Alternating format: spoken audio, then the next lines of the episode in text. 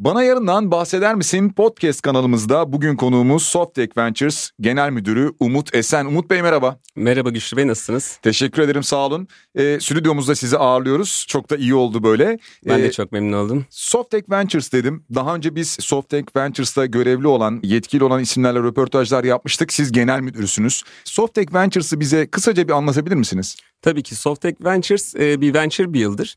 E, ne demek bunu, o? Aslında Türkçe e, şey yaparsak e, girişim kurucusu olarak değerlendirebiliriz. Hı-hı. Bu şekilde çevirebiliriz. Ee, aslında yurt dışında oldukça örnekler olan bir model ama Türkiye'de ilklerden e, Temmuz 2020 yılında Türkiye'nin ilk fintech girişim kurucusu olarak kuruldu Softtech Ventures. Ben de son bir yıldır e, genel müdürlük görevini yapıyorum. Softtech Ventures'ta neler yapıyorsunuz? Şimdi kısaca söylediniz ama e, bir girişimcilikten bahsettiniz. Aslında ben şöyle görüyorum Softtech Ventures'ı girişimcilik ama aynı zamanda e, teknolojiyle iç içe olan ve geleceğe yönelik adımlar atmaya çalışan bir girişim sanki. E, biraz bunu anlatır mısınız? Tabii kesinlikle. Ee, öncelikle girişimcilik tarafından başlayayım. Ee, biz topluma değer yaratan girişimler oluşturmak istiyoruz. Bunun için de öncelikle müşteriye fayda sağlamak gerekiyor. Sonra o müşterileri fayda sağlayabilmek için aslında teknoloji tarafında sektörleri dijitalleştirmek ve toplam değeri arttırmak gerekiyor ki e, bunun sonucunda da özellikle ülkemize de katkısı olabilmesi açısından yurt dışına giden, ölçeklenebilen girişimler oluşturup ülkenin kalkınmasına da e, faydalı olmak istiyoruz açıkçası. E, birkaç tane örnek alabilir miyim bu noktada? Mesela e, ben biliyorum e, mobil uygulama girişimleriniz de var mesela. E, gayet iyi giden girişimler de var. Elbette, Ki elbette. onlardan bir iki tanesiyle röportajlarımız da olmuştu. Biraz onlardan bahsedebilir misiniz? E, elbette tabii ki. E, öncelikle Softtech Ventures, e, Softtech'teki teknolojiden aslında kökenlerini alıyor. Bizim özellikle bankacılık tarafında, İş Bankası ve diğer bankalarla ilgili teknoloji çalışmalarımızda dijitalleşme konusunda e, çok çok e, etraflıca çalışmalarımız oldu. Bunlar e, süreçlerin iyileştirilmesinden dijital kanallara ve mobil kanallara kadar e, birçok dijitalleşme içerdi. Günümüzde birçok sektör bankacılık kadar dijital değil maalesef. Biz diğer sektörleri de dijitalleştirerek bu yetkinliğimizi kullanarak girişimcilikle birlikte e, aslında e, önemli bir fayda sağlamak istiyoruz. Bu sektörler neler olabilir? Bizim için işte tarım, e, imece mobil mesela. Hmm. E, emlak sektörü olabilir. Maydanoz adında bir girişimimiz var. E, açık bankacılık gene finans alanında aslında e, hem bu girişimlerin e, bankacılıkla bağlantısını sağlayabilecek hem de müşteri faydasını arttırabilecek tek çap adında bir girişimimiz var. Son olarak da özellikle insana verdiğimiz değerden dolayı Diamond adında bir e, insan kaynakları analitiği girişimini e, bu ay itibariyle dahil ettik çalışmalarımıza. Şu an hayatta değil herhalde yani hayata geçecek Diamond öyle mi? E, evet bu yıl bu ay, bu ay itibariyle Softtech Ventures içerisine geçiyor. Modelimiz şöyle aslında girişimleri bir yaklaşık bir yıl kadar iki yıl kadar e, destekliyoruz teknoloji desteklerimizle. Bu girişimler daha sonra başarılı oldukça e, gerçek bir girişim olarak kuruluyorlar ve kurulduktan sonra yatırımlarını alarak hayatlarına devam ediyorlar. Peki bu noktada girişimcilik deyince herkesin aklına şu geliyor. Son dönemin moda deyimi belki startup. Özellikle teknoloji alanında, özellikle dijitalleşme veya mobil uygulama alanında bir fikri alıp gerçeğe dönüştürmek. Yani bu aslında çok keyif verici bir şey. Peki ne kadarı bunların başarılı olabiliyor girişimlerin? E, aslında girişimcilik e, birçok kişinin çok isteyerek yola çıktığı, e, aslında Softtech Ventures'ın isminden de geliyor. Venture aslında zorlu bir yolculuk da anlamına da geliyor. Bir macera gibi de görülebilir. E, hayali ve tutkusu olan girişimciler aslında e, belki 100 tanesinden bir tanesi erken aşamadaki 100 tane girişimden bir tanesi gerçek anlamda başarılı olabiliyor. Biz bunu arttırmaya amaçlıyoruz. Çünkü bir girişimin aslında başarılı olabilmesi için e, birçok yetkinliğin bir araya gelmesi gerekiyor. 3 tane temel yetkinlik var e, bizce. E, bunlardan birisi girişimcilik ki biz bunu aslında o tutku ve insana bağlıyoruz. Bir diğeri teknoloji. E, o konuda biz kendi yetkinliklerimizle destekleyebileceğimize hmm. inanıyoruz. E, bir üçüncüsü de tabii ki sektör bilgisi. Bir sektörde özellikle bir problemi çözmeniz ve müşteriye gerçekten bu problemi fayda yaratacak şekilde e, başarılı bir şekilde sonuçlandırmanız gerekiyor. Anladığım kadarıyla bütün bu anlattıklarınızdan o sektörde veya o alanda toplumla alakalı veya sektörle alakalı bir boşluk var mı, bir fayda yaratacak mı diye bakmak lazım. Bir de rakiplere de bakmak lazım herhalde. Var mı öyle bir rakip karşınızda? E, siz çıktınız ama belki sizden daha kuvvetlisi zaten vardı. Bütün bunları herhalde öncesinde iyice bir etüt etmek gerekiyor. Tabii ki aslında günümüzde bir girişimcilik işine girdiyseniz E, rakibiniz yoksa yanlış bir alana girme ihtimaliniz de var. Çünkü bugün e, fikirler o kadar yaygın ki e, önemli olan aslında bunu nasıl hayata geçirdiniz, ne kadar başarılı hayata geçirdiğiniz. E, çok sayıda fikir e, oluyor ama bunu gerçekten tutkuyla ve bu gereken e, aslında yapıyı oluşturarak bunu başarabilenler hayatta daha e, başarılı Şu, yerlere gelebiliyorlar. E, cümleniz çok önemliydi. Rakibiniz yoksa yanlış bir alana da girmiş olabilirsiniz sözü. Çünkü bazen bazı alanlarda insan boşluk görüyor. Hani şunu yaparsam şöyle olabilir diye düşünüyor ama Orada böyle bir şeye ihtiyaç var mı? Ee, önemli olan o. Biraz da buna bakmak lazım herhalde. Yine Kesinlikle. işin e, teknoloji bölümüne biraz dönmek istiyorum. Siz şimdi e, demin buraya gelirken elinizde e, kalın bir raporla geldiniz. E, çok ciddi bir araştırmanız var sizin. E, biraz geleceği konuşmak istiyorum. Programın adı da Bana Yarından bahseder misin? E, teknolojik anlamda e, nereye doğru gidiyor dünya? İlk atılımlar biraz önce bankacılık sektöründen bahsettiniz. En yakını en açığı belki şu anda o. E, genel olarak ne görüyorsunuz? E, bu teknoloji raporunu aslında biz bu, bu yıl beşincisi oluşturulacak. E, 4 yıldır da ben editörlüğünü yapıyorum.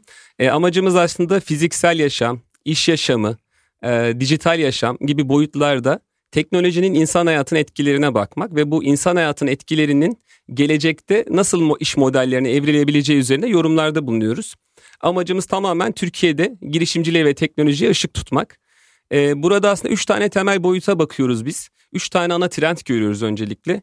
Ee, birincisi yapay zeka. Gerçekten e, büyük bir yapay zeka trendinin içerisindeyiz. Bu tabii ki 80-100 yıl sonra insanların artık yapay insan, yapay zekanın gerçekten insan gibi olduğu dönemlere de gelecek. Ee, bir diğeri aracısızlaşma trendi. Ee, bunun da önemli bir trend olduğunu düşünüyoruz ve gitgide aracısız insanların e, daha e, birlikte ürettiği, daha ekosistem dahilinde sonuçlarından bir yapıya doğru gidiyoruz. Hmm. E, aracısız, aracısızlaşma. Üçüncüsü ve şu anda aslında bizim dört yıldır da yazdığımız bu yıl özellikle Metaverse kavramıyla da yola çıkan biraz da arttırılmış dijital gerçeklik çağı. Ee, Şu Metaverse'ü biraz açabilir miyiz? Neden? Çünkü son günlerde, evet. son dönemde herkes bunu konuşuyor.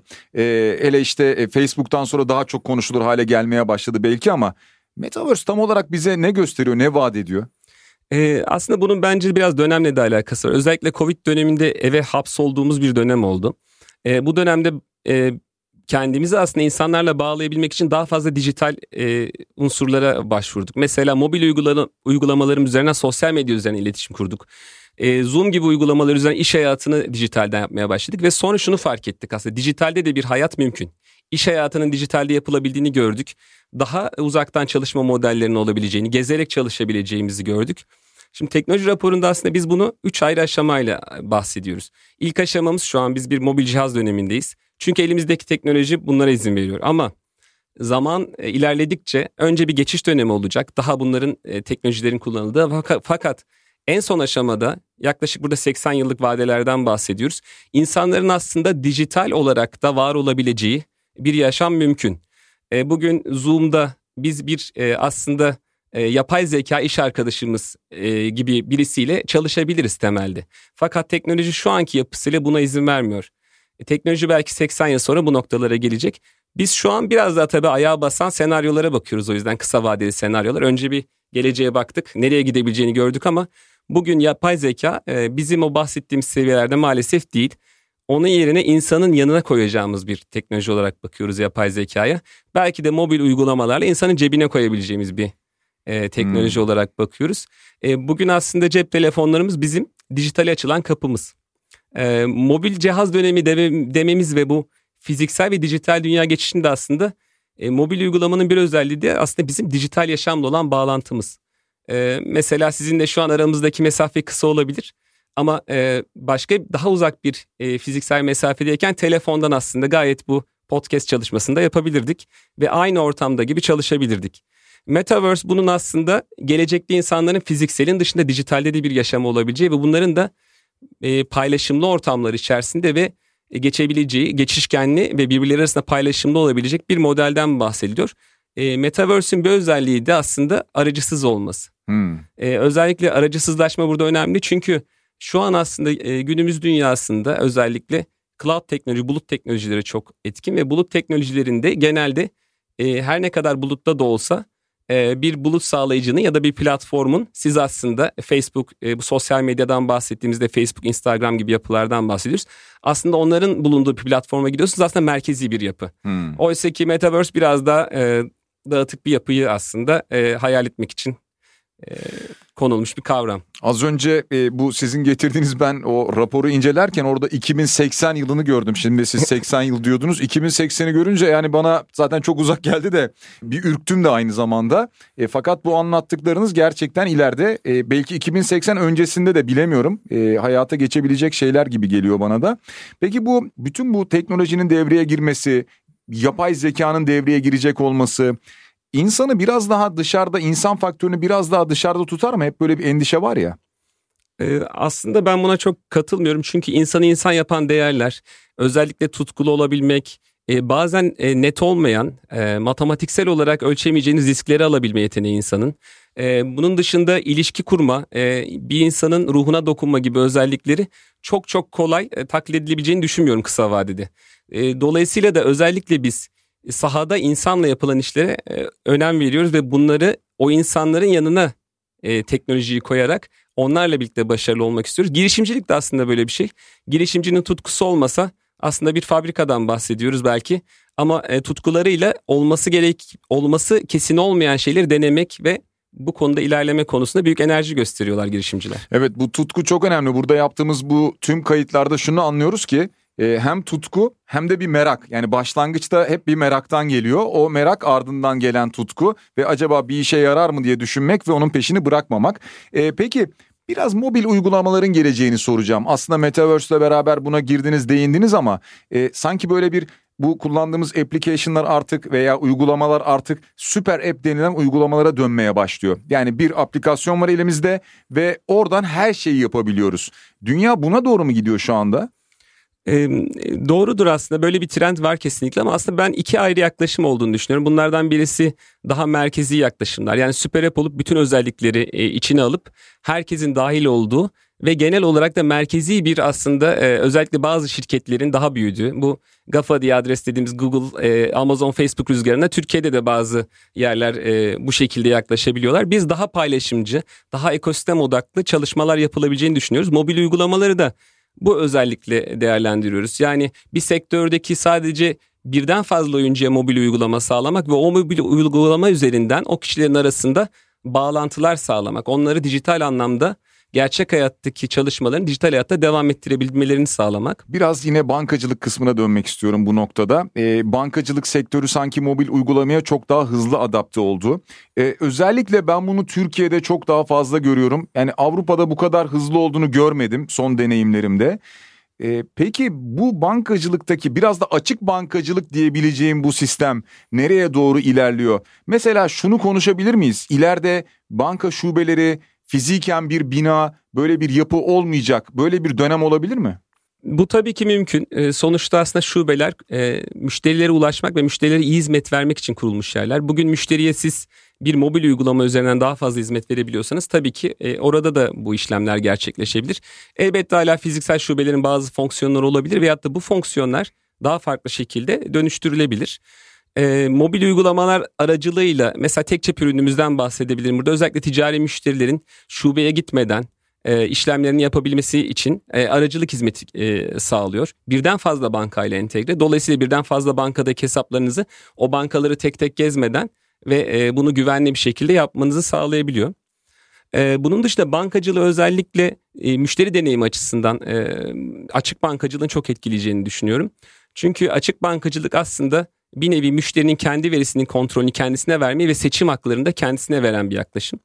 Dolayısıyla müşterileri aslında en büyük faydayı sağlayan, en çok müşteri faydasını e, gözeten ve müşterilerin yaşam döngüsünde yer alıp onlara e, görünmez bankacılık şeklinde e, e, hizmet verebilecek aslında çeşitli mobil uygulamaların daha da e, ön plana çıkacağını ve bu ekosistemin bu şekilde kurulabileceğini düşünüyoruz. Tabii e, müşterinin de buna adapte olması lazım değil mi? Yani vatandaşın da insanın da buna adapte olabilmesi lazım bunu kullanabilmesi için. Çünkü benim anladığım kadarıyla açık bankacılık aslında bize neredeyse sınırsız hareket edebilme imkanı sağlıyor. Yani bunu parasal evet. anlamda söylemiyorum tabii ama yani sınırsız bir hareket imkanı sağlıyor. Önemli olan o sınırsız ne kadar sınırsız onu bizim bile bilmemiz lazım. E, bunu da herhalde çok iyi anlatmak gerekiyor. Son e, işte aylarda, son yıllarda şunu görmeye başladık. Dediğiniz gibi bir e, müşteri, müşteri değil bankanın müşterisi değil. Artık bankaya gitmeden e, cep telefonu üzerinden o bankanın Tabii müşterisi ki. olabiliyor. O bankaya gitmeden kredisini alabiliyor. O para onun hesabına yatabiliyor. Bunları görüyoruz şu anda. E, ileride çok daha rahat kontrol edebileceği bir imkanı mı olacak dolayısıyla? E, elbette e, aslında birinci olarak bankacılık gerekli bir faaliyet sonuçta. Sonuçta insanların para ihtiyacı var, nakdi ihtiyacı var, harcama ihtiyacı var. E, ama bunu yaşam döngülerinin içinde yapmak istiyorlar. Yani bunun için bir bankaya gitmek zorunda olmak istemiyorlar aslında müşteriler. Bunu en basit örneğiyle nasıl verebiliriz? Ödeme sistemleri bildiğiniz gibi yaşam döngüsünün içerisinde ödeme yapabilmek. Bunu bugün e, kartlarımızla yapabiliyoruz. E, aslında mobil uygulamalarla birlikte cüzdanlarla yapma imkanımız olacak. Mobil telefonlar şu anda elimizdeki cihazlar bizim hem kimliğimiz e, kimliğimiz ve güvenliğimizi sağlayabiliyorlar. Hem bizim ödemeler için e, aracılığımızı yapabiliyorlar. Hem de hatta günümüzde e, artık e, çeşitli varlıklarımızı koruyabilir şekilde. Bunun bazı verilerimiz olabileceği gibi bu finansal aslında oluşturduğumuz değerler de olabilir. Bunların da bir koruyucu güvencesi şeklinde e, çalışıyorlar. Softtech Ventures'ta inovasyonla ilgili nasıl bir çalışmanız var? Ee, biraz bunu anlatır mısınız? Bildiğim kadarıyla inovasyon da sizin yine yetkin olduğunuz alanlardan bir tanesi çünkü. Ee, şimdi girişimcilik tabii ki tutkuyla bakıyoruz, geleceğe bakıyoruz ee, ama bir yandan da ayağımızın yere basması gerekiyor. Çünkü girişimcilik başarıyla odaklanmış bir şey. Başarmak için de müşteri deneyimini gerçekten eldeki teknolojinin en iyi kullanılabildiği haliyle gerçekleştirmek gerekiyor. Bunun için de e, geniş ve uzun geniş çaplı nedenlere, niçinlere bakarak e, ile geleceğe bakacağımız gibi aslında bugünkü kullanıcının yaşam döngüsüne de iyi bakmak gerekiyor. Mesela örnek vermek gerekirse e, İmece Mobil üzerinden. Şimdi çiftçilerden bahsediyoruz. Çiftçiler aslında e, e, hayatlarında bir meslek diye diyemeyiz tam olarak. Bu bir yaşam biçimi aslında çiftçilik. Yani bir dolu geldiğinde e, tarlasına bir zarar gelecek bir durum olduğunda mesai dışındayım diyemez. O yaşamının bir parçası. Şimdi e, dolayısıyla elinde de aslında en büyük bağlantı olarak şu an elimizdeki teknoloji mobil uygulama. Yarın başka şekillere evrilebilir bu ama bugün mobil uygulama var. Biz uydudan tarlasını izleyip kişinin aslında bir nevi tarlasına evden çıkmadan e, bakabilmesini sağlıyoruz. Ve dolayısıyla da e, burada tarlasında herhangi bir uyarı olduğunda mobil uygulama haberdar olabiliyor. Sonra uydu görüntüsünden tarlasına bakıp herhangi bir sorun var mı acaba tarlanın neresinde nasıl bir sorun var bunu görebiliyor. E, o gördüğü yere kendisi bugün gidebilir ama yarın daha fazla imkanı olduğunda e, bir e, aslında gayet drone göndererek bölgeden bir görüntü alabilir. Sonra buraya bir normalde uzman gelmesi gerekiyor. Gerçek hayatta böyle şu anda dijitalleşmemiş tarımda. Ama o uzmana o görüntüyü gönderip e, o uzman da yapay zeka ile e, aslında yorumlanmış, ön yorumu yapılmış bir soruna bakıp bununla ilgili ilaç, gübre veyahut da başka önerilerde bulunabilir. Bu da mı yine drone oraya atılacak? E, tabii ki de ilacı da her zaman drone atabilirsiniz. E, İmece'nin bu konuda da yakın zamanda bir servisi de başlayacak. E, dolayısıyla aslında biz burada hem çiftçiyi hem e, uz, e, danışması gereken uzmanı hem de tarlasını aslında bir noktaya birleştirmiş oluyoruz bu dijitalle. Evet burada İmece e, Mobil'in kurucuları Göker Kuzucu ve Murat Civelek onlar da aslında çiftçi çocukları. Evet e, doğru. E, onlarla da böyle bir röportaj yapmıştık gerçekleştirmiştik. Bu arada İmece Mobil'i belki de yoranlardan birisiyim ben. E, çiftçi olmamama rağmen evimizin küçük bahçesinde acaba ne var ne yok diye İmece Mobil'e üye olduğum için sürekli oradan bana bilgiler geliyor. İşte şimdi yarın yağış böyle. olacak veya işte diyor ki toprağınız yeteri kadar su almadı. Buna benzer bilgiler geliyor. Ben de oradan bir yandan takip ediyorum. İmece Mobil Mobil dışında e, bir maydanozdan bahsettiniz demin. Bir de e, evet. Diamond geliyor dediniz. Kısaca evet. bir onları anlatabilir misiniz? Tabii ona geçmeden önce İmece'de özellikle finans tarafıyla bağlantısından da çok kısa bahsetmek istiyorum. Çünkü e, biz sonuçta finansal teknoloji tarafında da yoğun olarak çalışan bir e, venture builder'ız. Aslında çiftçinin de finansa e, ulaşma ihtiyacı var. E, bu ilacı gübreyi alırken elbette ki bir parasal ihtiyacı da olacak. E, bunu karşılarken de aslında gene kendisi için en avantajlı olacak şekilde hem tedarikçilerle bağlantı sağlanabiliyor hem de e, burada ödemenin alması sağlanabildiği gibi aynı zamanda şimdi al hasatta öde gibi imkanlar mümkün olabiliyor. E, dolayısıyla tedarikçileri de bu e, ekosisteme kattığımızda herhalde benim aslında e, biraz daha biz ekosistem odaklı bakıyoruz dememin e, ve bu insanlar arasındaki iletişimi e, birleştirmenin ne demek onu biraz daha iyi, an, iyi anlaşıldığını evet. zannediyorum. E, maydanoz e, aslında bizim emlak tarafında e, bir e, girişimimiz. E, maydanozda da aslında emlak dikeyi bildiğiniz gibi dijitalleşmesi daha az olan sektörlerden. insana dayalı bir sektör kesinlikle. Çünkü siz aslında e, genelde e, ev almıyorsunuz ya da ev kiralamıyorsunuz. Aslında İngilizce'de house ve home diye ayır ediliyor bunlar. Yuva aslında. Hmm. Dolayısıyla insana dokunmak gerektiğine inanıyorum ben bu sektörde de. Biz orada gayrimenkul danışmanlarını e, aslında odak noktasına koyduk ve e, gayrimenkul danışmanlarını dijitalleştirerek aslında sektörün tamamına bir dijitalleşme getirmek istiyoruz. E, burada da dijital asistan olarak değerlendirebiliriz maydanozu hmm. insanın. E, tabii ki yapay zeka dediğimizde hep e, konuşmalı teknolojiler aklımıza geliyor. Yani karşımızda bir yapay zeka olsun ben muhabbet edeyim şeklinde. Ama iş yaparken aslında öyle olmuyor. Normalde bir e, tabii bankada farklı teknolojilerimiz de var. E, çağrı merkezini aradığınızda siz hesap bakiyenizin uzun uzun okunmasını aslında istemiyorsunuz ki e, örneğin iş cep içerisinde Maxi üzerinden baktığınızda siz hesap bakiyenizi sorduğunuzda görsel olarak da hemen hesaplarınızın durumu görebiliyor. Çünkü hmm. görsel, işitsel e, e, ve çeşitli e, aslında e, insanın müşteri deneyimini arttıracak her türlü yönteme bakmak gerekiyor. Dediğim gibi bugün elimizde cep telefonu var. Yarın bir akıllı bileklik olabilir. Ee, daha sonra gözlük e, gözlükler olabilir. Arttırılmış gerçeklik gözlükleri. Şu an bir de kulaklıklarımız var. Biz bunları aslında ele alarak en verimli, en e, sağlıklı nasıl sonuç alınabilir ona bakıyoruz. Emlak sektörü de aslında çalışanların özellikle e, yaşamın içinde olduğu, hareketli olduğu, insanlarla sürekli görüşme ihtiyacı olan e, bir meslek grubu. E, onların da aslında o telefonu e, kulaklıkla kullanabilmesi, e, elindeki ekranı daha iyi kullanabilmesi, sadece telefon görüşmesi değil aynı zamanda uygulamanın ekranlarıyla bütünleşik bir deneyime sahip hmm. olması için e, tabii ki çalışmalarımız var. Lansman öncesi olduğu için çok detayına girmeyeceğim maydanoz uygulamasının ama e, orada da güzel sürpriz, sürprizlerimiz olacak. Finansal teknoloji alanında biraz konuşalım istiyorum. E, aslında deminden beri konuşuyoruz bir yandan ama finansal okur yazarlık da bizde biraz az diye tahmin ediyorum genel itibariyle. E, ona da ihtiyacımız var ki ondan sonra finansal teknoloji alanına gelelim. Kesinlikle. E, bu alanda e, bu alanı da siz anladığım kadarıyla tüm girişimlerinizin içerisine e, adapte ediyorsunuz, etmeye çalışıyorsunuz. Bu alanda neler öngörüyorsunuz gelecekte?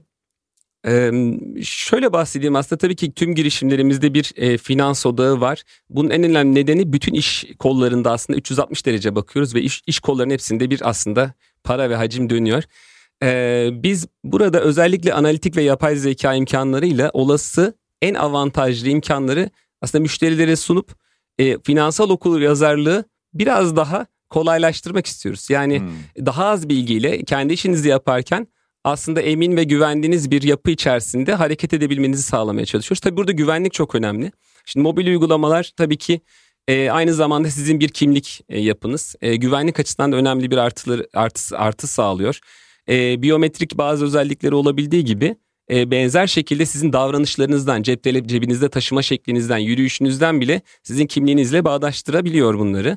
E bunun dışında sahip olduğunuz bir varlık olarak şifrelerle birlikte kullandığınızda aslında önemli bir güvenlik sağlıyor. E, günümüzde aslında birçok e, dolandırıcılık e, yaklaşımları insan tarafından yapılıyor. Aslında sistemlerin kırılması veya teknolojiyle değil insanların kandırılması oluyor. Dolayısıyla biz biraz daha dijitalde yaşadığımızda biraz daha teknoloji güvenliğimizde e, aslında bu finansal okuru yazarlık ihtiyacı da gitgide azalacak diye düşünüyorum özellikle e, dolandırıcılık ve e, açısından. Evet e, bu son dönemin önemli konularından bir tanesi aslında dolandırıcılık ama sizin de söylediğiniz gibi genel olarak ağırlıklı olarak insanlar kandırılarak bu yola gidiyorlar. Kendilerine gelen bilmedikleri bir link veya bir merak uyandıran bir haber linki gibi bir şeyler tıklanıyor ve ondan sonra bu işte phishing mi deniyordu buna? Evet evet. Yanlış doğrudur. söylemeyeyim. Yani doğrudur. bir oltalama yöntemiyle oltalama, yani evet. böyle bir e, bilgi hırsızlığı yapılıyor. E, ardından bunun arkası da geliyor. E, bu noktada belki bu anlamda biraz daha dikkat çekmek gerekiyor diye düşünüyorum. Kesinlikle. Açıkçası şu an e, teknoloji iyice ilerlemeye başladı. Seslerin taklidinden tutun da e, insanların aslında hele Zoom gibi ortamlarda, çeşitli ortamlarda çok daha kolay görsel olarak bile taklidini yapılabildiği bir döneme doğru gidiyoruz. Dolayısıyla burada biraz daha artık e, fiziksel dünyadaki risklerin dışındaki riskleri de biraz algılamak ve biraz daha e, aslında bize özellikle e, kullandığımız mobil uygulamalardaki uygulamaların önerdiği şekillerde ilerlemek ve onun dışındaki aksiyonlarda biraz daha dikkat etmek her zaman gerekiyor gibi. Peki son şunu merak ediyorum. Genel müdürü olduğunuz e, şirket Softtech Ventures, Evet. e, Umut Esen konuğumuz sevgili dinleyiciler. Hedefiniz ne? Yani o da yeni bir şirket, genç bir şirket.